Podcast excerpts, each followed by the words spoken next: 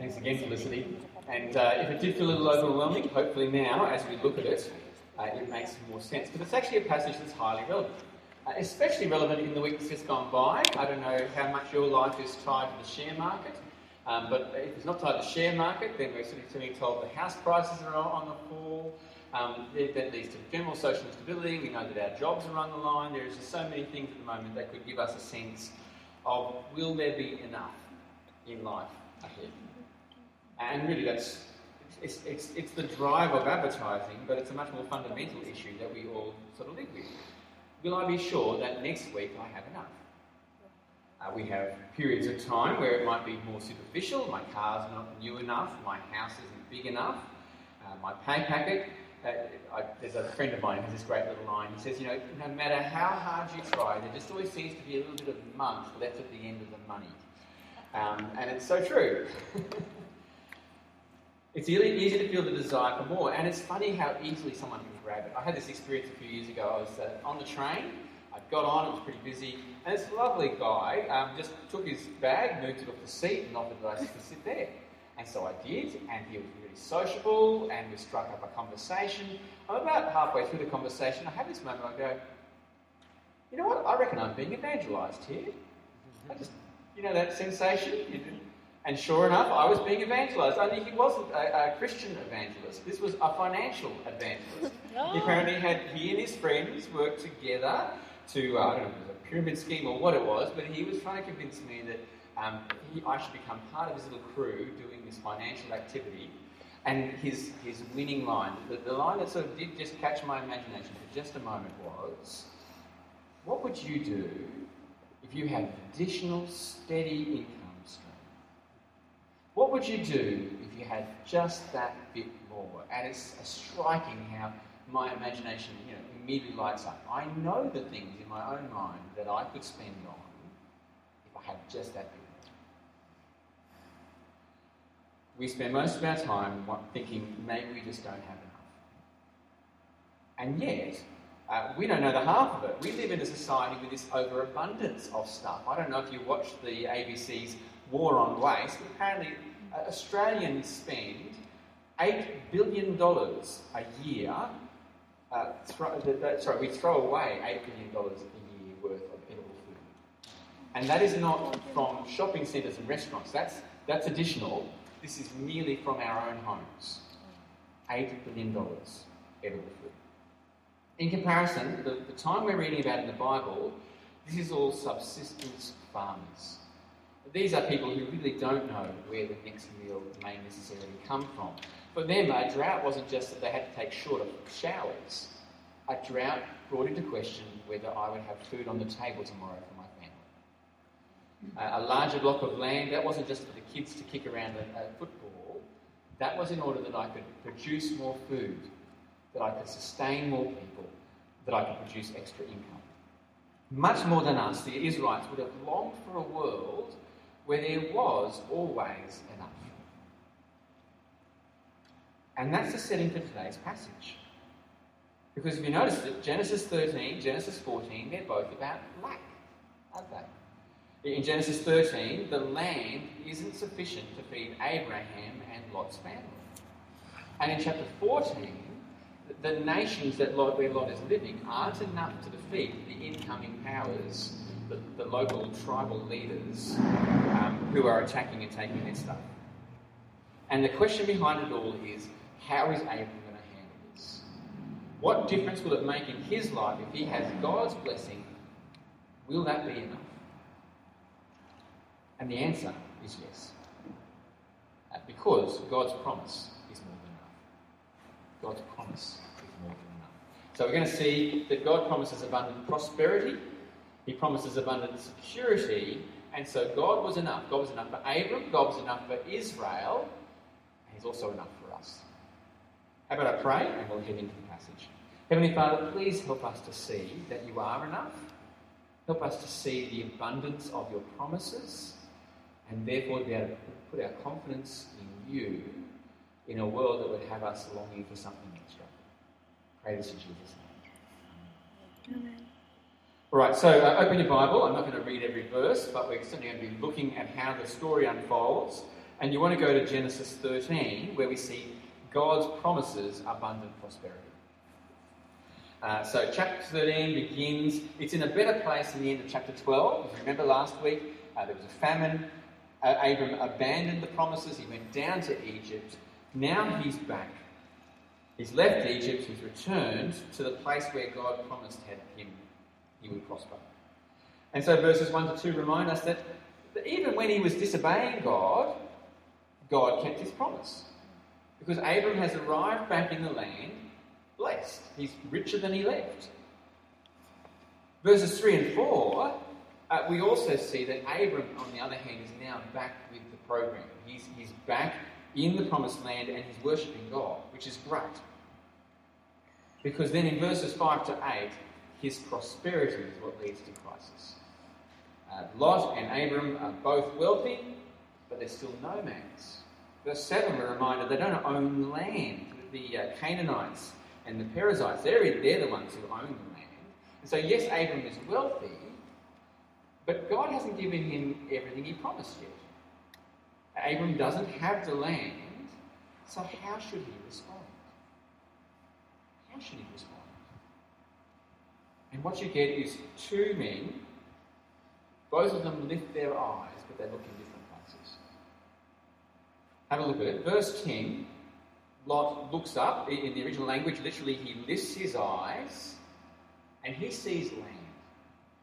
So he, he looks across um, this valley that leads to the Jordan River. It's, it's as good as Egypt, which we think Egypt these days, we think desert. But of course, this is back in the time where it's the fruit basket of the known world. They export food from Egypt because they have a, a river that's always watering the land.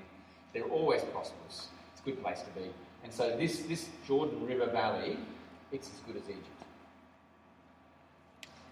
And Lot sees that, and he doesn't see the problems, does he? We see it as readers at verse 10, where we're told that the cities will be destroyed, and if you know what the story is, you know that's a sign of things to come. If, if that didn't catch your attention by verse 13, we're told the cities are sinful and wicked. We get this sense that this is a bad decision, that this is a temporary. Uh, but Lot, he's looking at the land and he chooses what he thinks is the best option. In contrast, verse 14, Abram lifts his eyes, God tells him to lift his eyes see the promise. God tells Abram to, to look around, look to the north and south and the east and the west, to look across a vast distance, as far as his eyes can see. He is to look and see something huge that God has in store for him. Not something that's realised now, but a promise of things to come. And in fact, it's not just to look at it. Verses 17 and 18, he's actually to, to wander about the land and, as it were, savour the promise. Uh, God tells Abram to uh, travel around and see the extent of what God is promising him. Uh, it reminds me of uh, a few years ago when I was saving up for my first iPad. It was still my first iPad. But it was this thing I promised, and I thought, I kept thinking, oh, do I just do I just go the cheaper option? I can afford that now, or do I keep saving? And so what I had to keep doing was going to the shop, and I'd go and I'd just have a look at an iPad, I'd have a bit of a fiddle with it, just, just remind myself exactly what it was that I was promising him. Savour the promise. It's a little bit uh, sad that I have to admit to doing that, but that's what I had to do. And likewise here, Abram, to keep waiting, God tells him to wander around and take in the promised land and recognize this is what God has in store. And I just think this is a really helpful reminder. That the more we appreciate the future God has in store, the more we can accept missing out now. it is so important. Uh, it's so important if you're a Christian. If your trust is in Jesus, every now and again, I don't know what you do in your daily routine, in your weekly routine, just to remind yourself of how good heaven will be. Of everything God has promised us. Of a world that is made right, where there, there is more than enough. A world where relationships work where we don't go through this brokenness of experience now where there's conflict in family and, and, and difficulty with, with good friends who break up with us and there's so much heartache and God wants to bring that to an end. It's worth saving that promise. And can I say, if you don't know Jesus, this is also important for you to do. You have to make a decision to change your life, to, to, to take away your trust from everything you've known and to trust Jesus to look after you, trust his death for you, you really want to have something worthwhile to grab hold of to make that decision. And the thing on offer is heaven. It's the reality that, that the rest of the world is facing judgment, but there is this good reality in store. If you're weighing up whether to be a Christian, take some time to savour the promise. Appreciate what God has in store. This is the first lesson for Abram, it's the first lesson for Israel, it's for us as well. God's promise is enough because he promises abundant prosperity.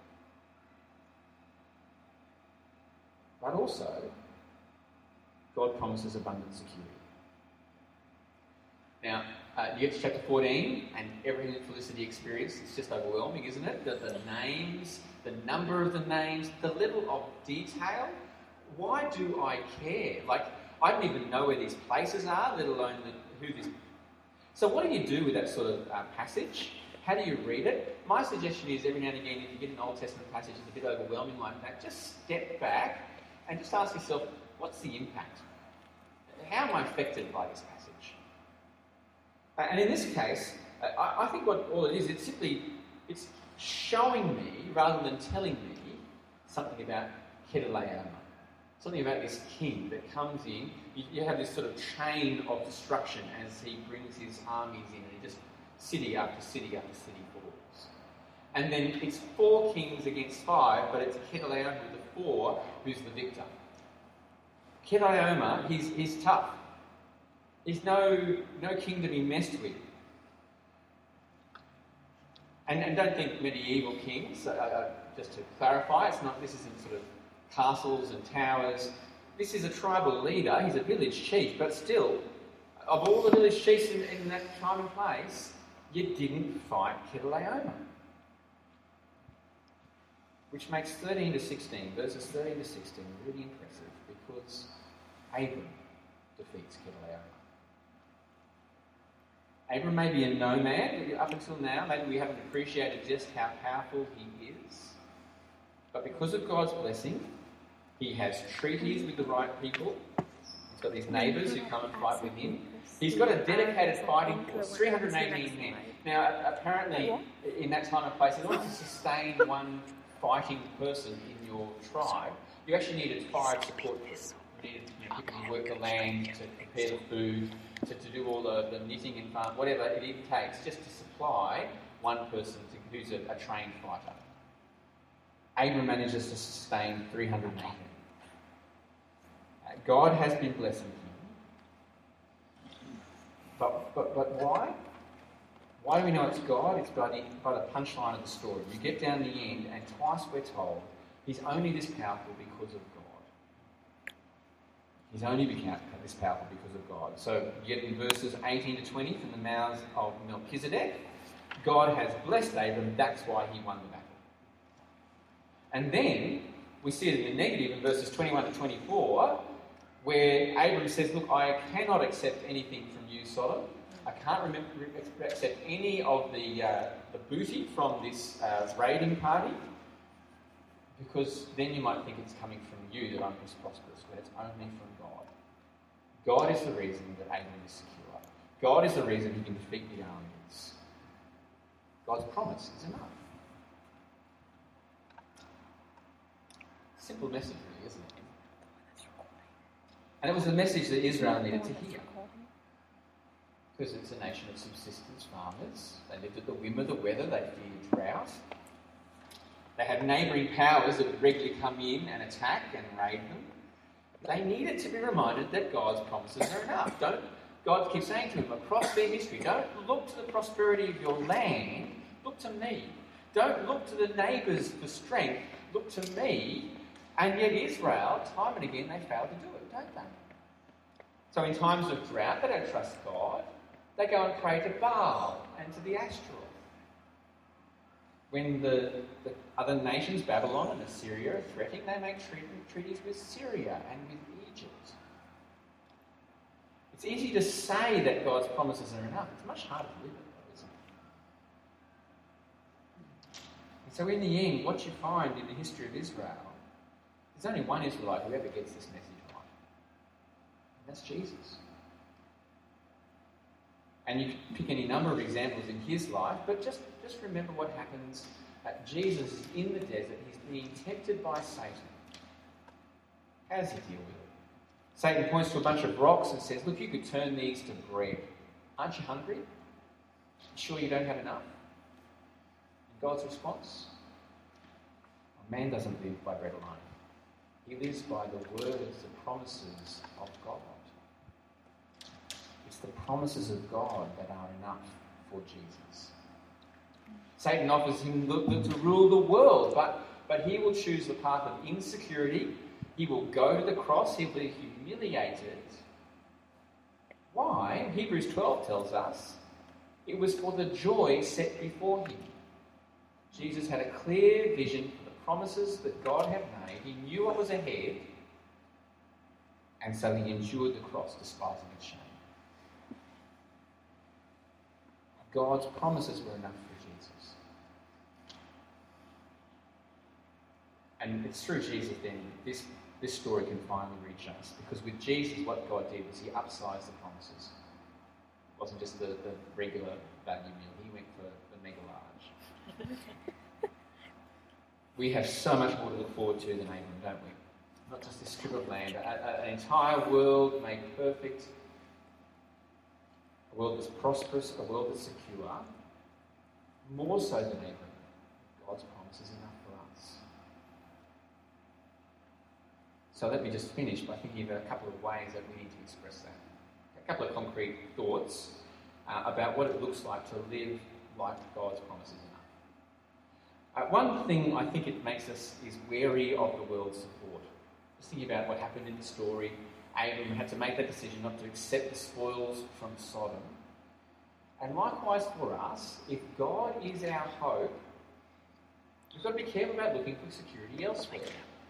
I, I find this is a, a, large part of a heart issue for me. Uh, it's just that where do I have those moments sitting on the deck at home, um, sitting with my family? When do I have those moments that I think, yes, I've got this? And what am I looking at at that moment? Is it the size of my house, the fact that I've paid off the mortgage or I'm nearly there? Is it the size of my super? My real security is God in His promises. just got to keep reminding myself I have this eternal future that cannot be put in jeopardy no matter what happens to me here and now. I am secure because of Jesus. Hmm. I, I think it's important also in terms of us as a church, uh, uh, just as Christians in our society. I, I, recently did my tax, I imagine you did too. But for me, particularly, it's a reminder that the government is generous to us, to us as far as Christian ministry. There's all sorts of tax concessions they give us. Um, they make it easy. We have access to schools. We're able to be in school. Uh, these things depend on the, the, generosity of our government. Now, it's great that we have them. Praise God. Let's make good use of them. But let's not put our confidence in them. Let's recognise that there might come a time when, to keep running churches, we can't rely on these things. And God will need to be enough that, that we might have to give up some of our taxation benefits. We might be prevented from having access to, to government resources because we don't agree with the society on particular views about, um, you know, uh, equality and uh, rights. When that day comes, we will need to act like God is enough. Like His promises are sufficient, and He will take care of us. So we need to be wary of external support. The other thing I think this does is just make us indifferent to money. And I deliberately say indifferent to money because it's not here a question of being wealthy or not wealthy, is it? Abram actually has an awful lot of stuff. It's just that his promise, his confidence isn't in that. I'm reminded of a, friend of mine who was a stockbroker. really good stockbroker. Um, but he was able to give that all up in order because he, he wanted to see refugees know Jesus. And so he went and got involved in Christian ministry. It's that confidence to be indifferent to money. And that's actually, I'm saying that against a whole lot of Christian teaching that says that, that money matters. Um, so, you know, if you go to Koorong, you have all these books that say your best life now is available. Um, I got given two years ago, I got given for Christmas by another pastor a book that says God wants you to be rich. That was the title of the book. I confess I haven't even unwrapped it. Because it's the wrong understanding. Our confidence is not in money and wealth, it's in God and His promises. And so that plays itself out in, uh, I've known a high flying executive willing to, to pay to come back once a week. He, would, he was in America for most for a period of time. He would fly back to Australia in order to run a Christianity Explained course because he cared about that that much. And you might say, well, he's got the money for it. Yeah, you've got the money for it, but I can think of other ways to spend it. There's a man who has his vision set on God's promises. Equally, the family just doesn't have much at all. I, I you know, have friends and they, they do it tough financially, but they still make time for church. They still want their friends to know Jesus, and they use their lives that way because God's promises are enough for them. It's about being indifferent to money. Because, you know, we live in this world where we're told that there's never enough, that there is something more that we need to want. The heart that work that we need to keep doing is to say, no, God has made his promises, and they are more than enough. Heavenly Father, please do keep teaching us what it is to live in the contentment of your promises. Thanks so much that uh, you're giving us a story in Abram and showing how you took care of him. Thank you that there are people here today who can testify to the way that you provided everything that they needed at the right time. But Heavenly Father, even if we were to go through periods of real need and lack, your promises are enough. We do so look forward to heaven. We thank you for the promise of a new creation, a world better than the one that we live in now, perfected with friendships and relationships we really can enjoy without fear. Set our hearts on those things, enable us to live looking forward to those promises, and to hold appropriately the things you give us now. We ask in Jesus' name. Amen. Fantastic.